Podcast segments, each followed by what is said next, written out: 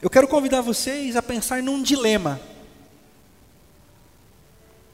O dilema de Emaús. Esse Deus que é Deus sobre tudo e sobre todos se manifesta em perdão e graça, como nós cantamos aqui. Um Deus que vem ao nosso encontro, mas por vezes nós não percebemos, porque nós criamos na nossa cabeça um jeito certo de Deus vir falar com a gente.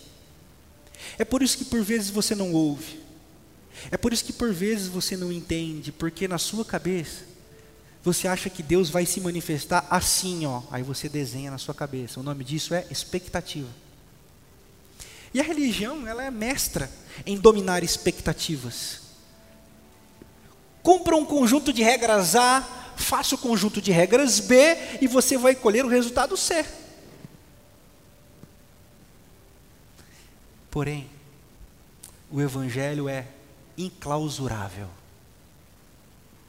Não é ciência, não é exato, ele é espiritual e onde o Espírito de Deus está, o que, que diz o apóstolo Paulo? Ali a liberdade. Que, que é liberdade? Liberdade deriva da palavra libertação, a quebra de todos os paradigmas. Quando já está o Espírito de Deus, ali é a liberdade, não é para você ficar chorando, emocionado. Não é para você ficar é, é, é, sentindo palpitação porque o Espírito Santo está falando com você. Isso não é liberdade. Isso é o seu jeito de sentir. Liberdade mesmo é quando você entende, percebe Deus do seu jeito, da sua maneira, porque Ele fala com você de uma maneira muito especial. Você não se veste como a irmã do seu lado, você não pensa como o irmão do seu lado, você não trabalha no mesmo emprego da pessoa que está ao seu lado, você tem uma vida totalmente diferente. Então Deus fala com você da maneira que Ele quer falar com você, amém? Porque Ele é um Deus sobre tudo e sobre todos, e ama a todos e conversa com todos. Quantas pessoas chegam nas igrejas e falam assim: Eu quero ter uma experiência com Jesus. Aí fica olhando para a irmãzinha que roda no manto. Nada contra rodar no manto. Aí olham para o irmão que fala muito bem. Nada contra quem fala muito bem. Nessa noite, Deus quer te levar para uma experiência especial com Ele de uma maneira que os seus olhos vão se abrir para perceber Ele na sua vida. Esse é o dilema do caminho de Emaús. Por isso eu convido você a abrir comigo a sua Bíblia no Evangelho segundo escreve o médico Lucas, no capítulo 24.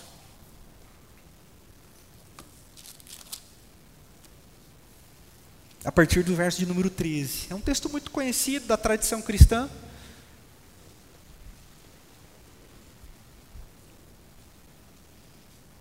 E nós vamos brevemente pensar no que acontece aqui em, no caminho de Emaús. Naquele mesmo dia, qual dia? O domingo. Qual é o contexto aqui? Toda vez que você for ler a Bíblia, você precisa entender o que está acontecendo. Porque se você não entende o que está acontecendo, você não sabe sobre o que ele está falando. É por isso que pessoas usam texto para tirar do contexto para virar pretexto. O que está acontecendo? No entanto, naquele dia, no mesmo dia, domingo, domingo da ressurreição, dois deles estavam indo para um povoado chamado Emaús, a 11 quilômetros de Jerusalém. Dois deles, deles quem? Os 70. Gente próxima a Jesus os 70 primeiros missionários que Jesus comissiona. Sabe aquela comissão dos 70 que ele envia para ir pregar as boas novas de paz? Dois deles, Cleopas e outro. A teologia destrincha quem é esse outro. Provavelmente era o próprio filho de Cleopas, que depois veio assumir o lugar de Tiago, irmão de Jesus, que foi morto por perseguição. No caminho, Cleopas e o seu irmão, né, conversar, o seu filho, conversavam a respeito de tudo o que havia acontecido. O que, que havia acontecido? A crucificação. A forma como o nosso Jesus morreu. Isso é muito importante para a nossa espiritualidade, prestem atenção. Enquanto conversavam e discutiam, o próprio Jesus se aproximou e começou a caminhar com eles. Mas o que aconteceu no verso 16? Mas os olhos deles foram impedidos de reconhecê-lo. E ele lhes perguntou: Sobre o que vocês estão discutindo enquanto caminham? Eles pararam, com os rostos entristecidos.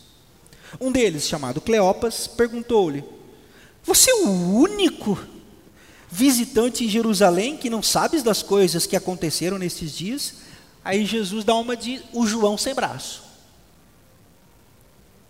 Que coisas? Perguntou ele.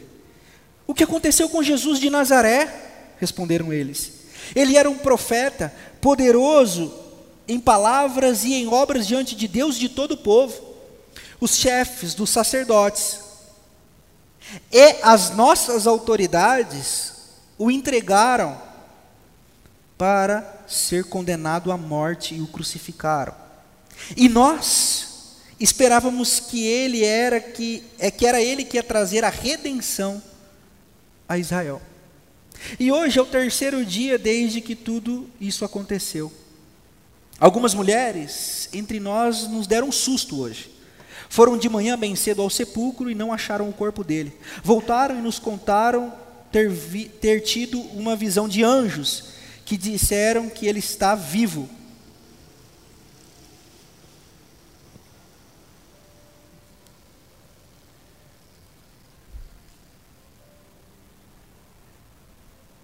Jesus chega e os discípulos ainda estão presos na sexta-feira. Jesus, Jesus chega para eles, mas a mente deles ainda está aprisionada na sexta-feira da condenação e da morte. Eles não percebem. Eles não percebem porque o jornal que eles carregavam estava vencido. Eles não percebem porque o jornal que eles tinham em mãos trazia uma notícia de sexta-feira. E não percebem a boa nova, a nova mensagem, a mensagem atualizada do Evangelho de que a vida venceu a morte estava diante deles.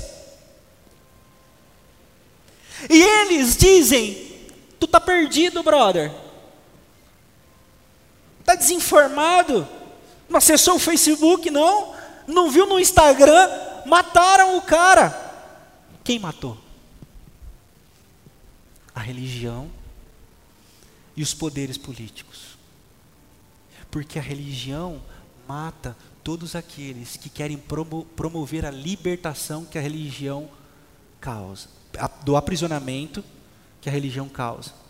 E os poderes deste mundo detestam a novidade do evangelho porque eles vão sempre se posicionar contra toda forma de baronato, de poder e de opressão para com o povo.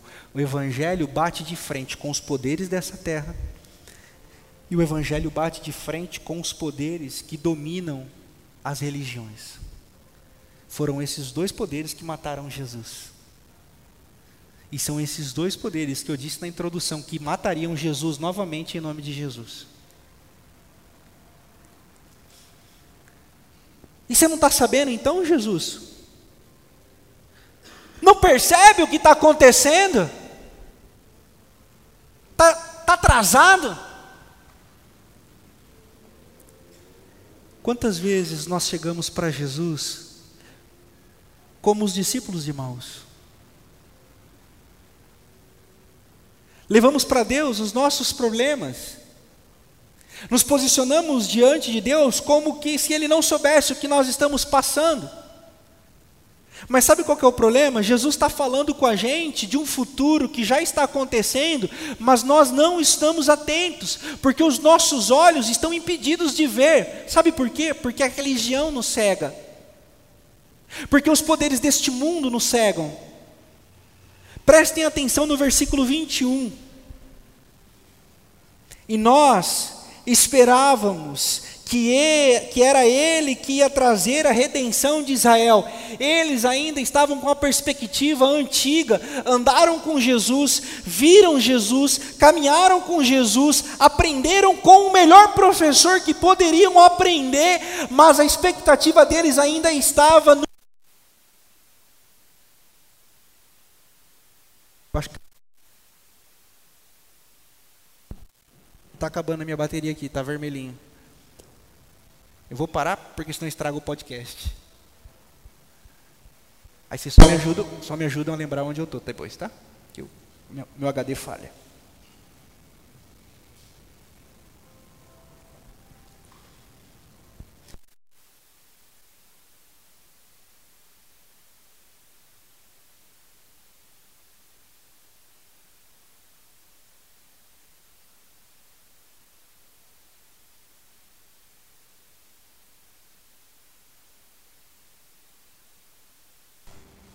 Problema resolvido. Sigamos. Onde eu estava? De verdade. O melhor professor. Os caras tiveram o melhor professor e não aprenderam. Devagarzinho eu vou pegar. Ó. Aí, eles estavam com a expectativa do Jesus que viria tornar Israel a nação mais poderosa sobre a face da terra.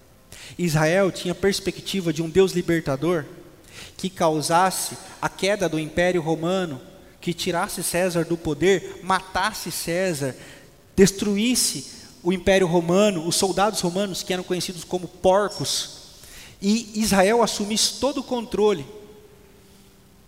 Esses caras que tiveram o melhor professor sobre o Evangelho, depois da morte de Jesus, ficaram frustrados porque tinham as suas expectativas erradas.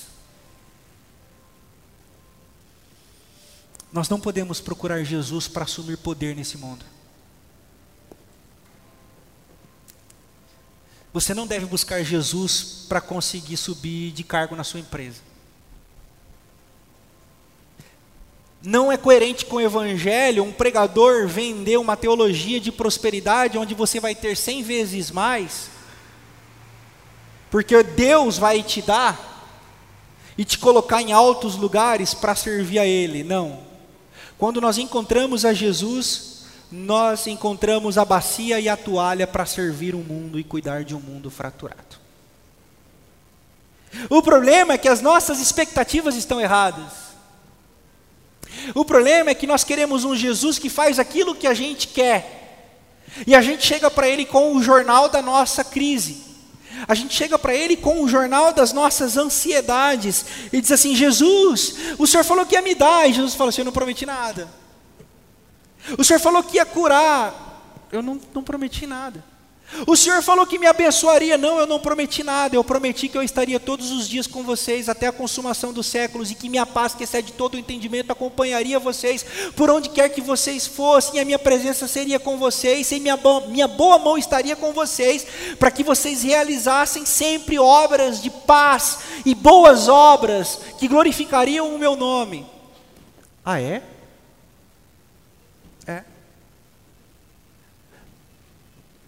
Mas nunca me ensinaram isso, Jesus. É, tem uma galera minha aí que está meio perdida. É isso. As nossas expectativas acerca de Jesus é falha como a dos discípulos, é errada como a dos discípulos. O dilema do caminho de Emaús passa pelo primeiro ponto de que nós achamos que Jesus está desatualizado, não está atento aos nossos problemas, não está atento às nossas vidas, se esqueceu de mim. Eu acho que Deus se esqueceu de mim, não é possível. Não, não, não.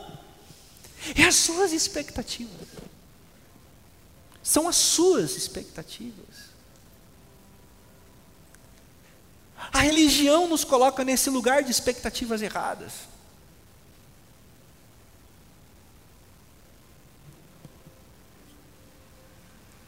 Paulo Freire.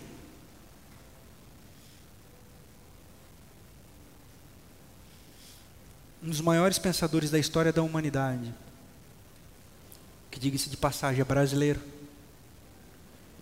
que diga-se de passagem é negligenciado no nosso país, ele tem uma seguinte fala: que quando a educação não é libertadora, o sonho de todo oprimido é se tornar um opressor.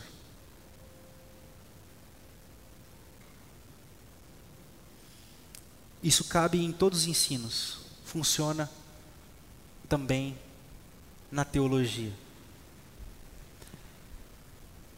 Nós procuramos as igrejas, somos ensinados a procurar a Deus para termos uma ascensão, para nos tornarmos alguém. É por isso que as igrejas gostam de colocar cadeiras sobre os púlpitos. É por isso que as igrejas gostam de ter roupas especiais. Gente especial. Sabe por quê? Porque quando eu tenho esse poder de Deus na minha mão, eu consigo olhar o outro de cima para baixo. Eu sento nessa cadeira que é especial e ninguém senta mais nessa cadeira. E o sonho de quem está embaixo é sentar na cadeira aqui em cima para olhar de cima para baixo. Tem uma mensagem. Tem uma mensagem nisso. A mensagem é: vocês são a plebe, nós somos o clero. Vocês são profanos, nós somos os sagrados. Vem aqui que eu vou orar por você. Vem aqui que eu vou te dar a direção para a sua vida. Quer comprar um carro? Fala comigo. Quer namorar alguém? Fala comigo. Quer ser promovido no emprego? Fala comigo, porque eu sou o cara. E o sonho de quem está embaixo é estar aqui em cima para ser o cara também. A religião produz gente doente.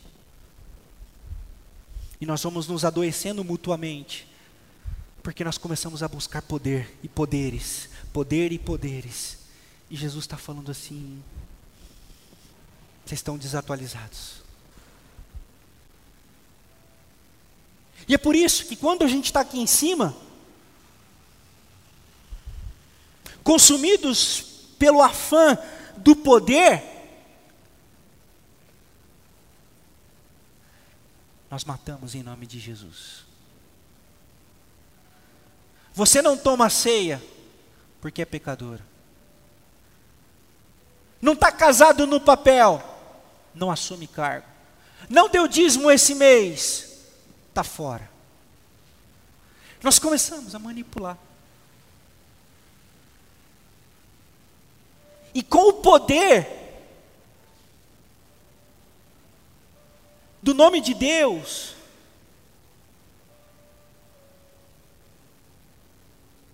nós começamos a oprimir uns aos outros. Aí quando alguém daí vem para cá, ele fala: Eu fui oprimido a minha vida inteira. Eu vou oprimir também. E esse ciclo de opressão se repete. O Evangelho quebra isso. O dilema do caminho de Emaús é esse. Vocês acharam que o redentor de Israel iria matar César? Jesus não mata ninguém. Vocês acharam que Jesus chegaria lá e pisaria na cabeça de Pilatos?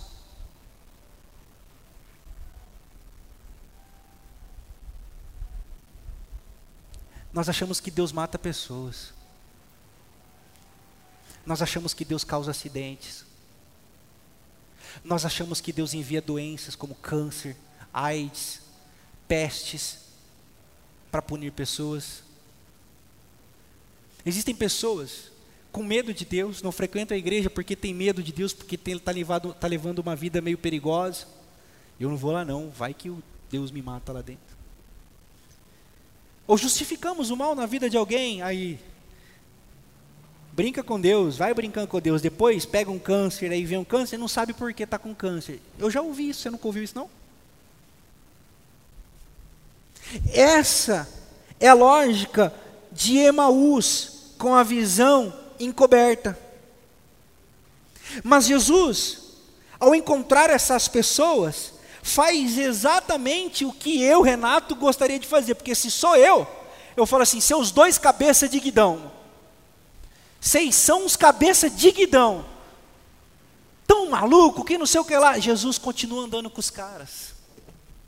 Jesus continua andando com os caras porque ele vem Ele vem ao nosso encontro e caminha com a gente na nossa ignorância e vai falando com a gente. Olha o que diz o versículo de número 22. Olha o que diz o versículo de número 22. Ou 24, pergunta, desculpa. Alguns dos nossos companheiros foram ao sepulcro e contaram tudo exatamente como as mulheres haviam dito, mas não viram nada. E ele lhes disse: Como vocês custam a entender? E como demoram a crer em tudo que os profetas falaram? Não deveria o Cristo sofrer estas coisas para entrar em sua glória? E começando por Moisés e todos os profetas, explicou-lhes o que constava a respeito dele em todas as Escrituras. Jesus aponta para a gente pacientemente para o caminho da revelação.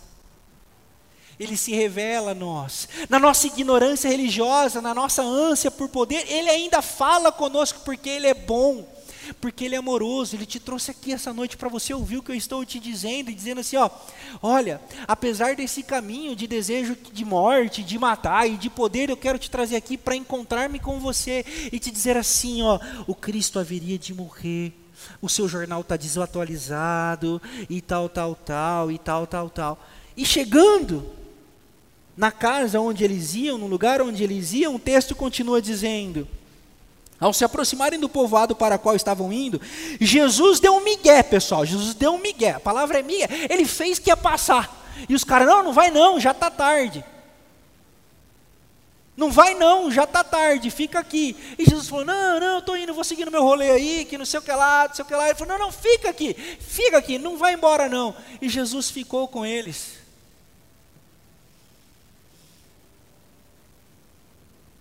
Quando, estavam, quando estava à mesa com eles, tomou o pão e deu graças,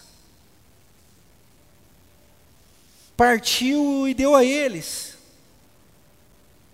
Então os olhos deles foram abertos e o reconheceram. E ele desapareceu da vista deles. Perguntaram-se um ao outro: não estava queimando o nosso coração enquanto ele nos falava no caminho e nos expunha as Escrituras?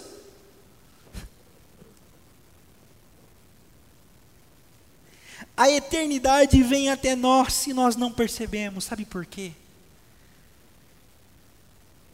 Porque nós estamos limitados e desatualizados.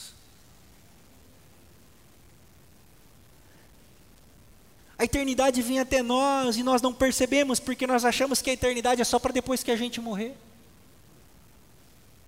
A eternidade vem ao nosso encontro com a presença, com o acendimento no nosso coração, mas nós estamos pensando em tantas outras coisas que a gente custa entender que a eternidade está aqui agora e que o eterno não se prende ao aqui agora, ele é eterno. O tempo todo, em todo tempo sem interrupções. A eternidade é, mas nós não percebemos, porque nessa noite, nós vamos para a mesa.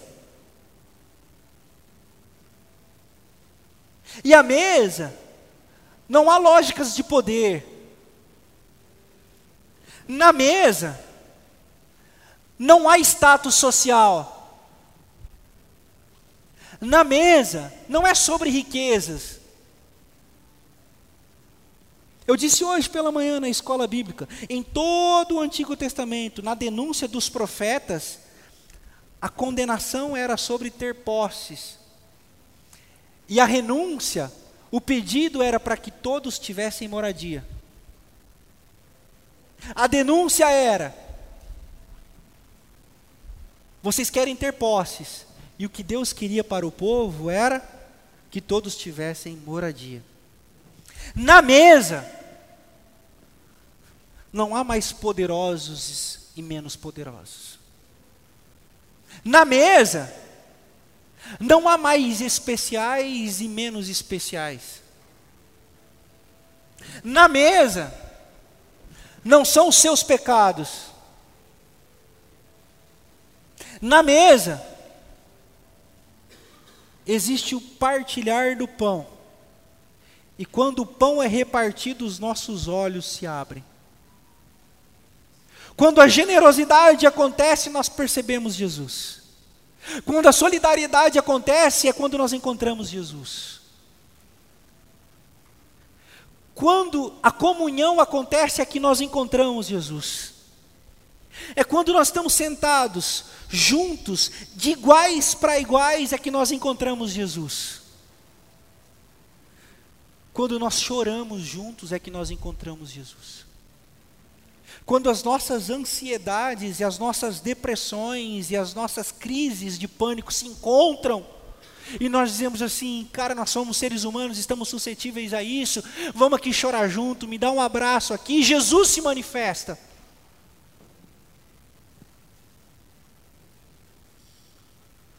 Quando nós entendemos que o que o outro sofre é condição da humanidade e não a condição do pecado dele, Jesus se manifesta.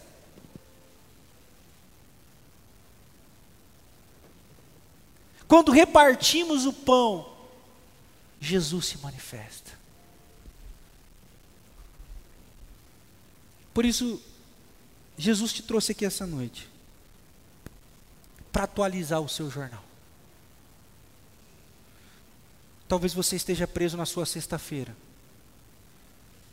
E a sua sexta-feira pode estar durando 10 anos, 20 anos, 30 anos, 50 anos. Eu já atendi gente que carregava uma cruz 50 anos desnecessariamente. Preso na sexta-feira da crucificação. Jesus vem ao nosso encontro para dizer assim: Eu venci a morte, eu ressuscitei, a promessa se cumpriu, e nós, nós pode, nós, o, o nós, então presta atenção, não é conjugação errada não, o nós pode acontecer.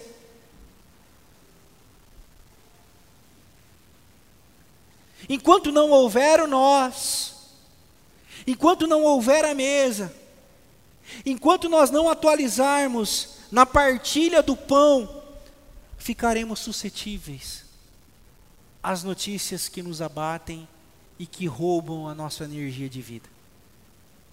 Vem para o domingo. Pegue o caminho de Emaús essa noite e sente-se à mesa. Assim como ele encontrou os discípulos no caminho de Emaús, ele quer encontrar comigo e com você essa noite. Quem é esse que vem nos abraçando? Quem é esse que vem nos constrangendo com o seu olhar? Quem é esse que vem tocando em nossos corações? Quem é esse? Eu quero concluir a reflexão dessa noite fazendo um convite para vocês. E o convite ele é bem simples, não tem nada de especial. Quantos querem pegar o caminho de Emaús? E se assentar à mesa?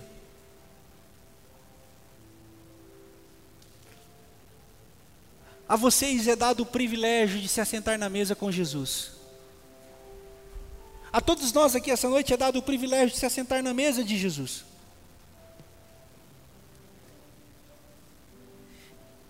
E o poder que poderia nos matar,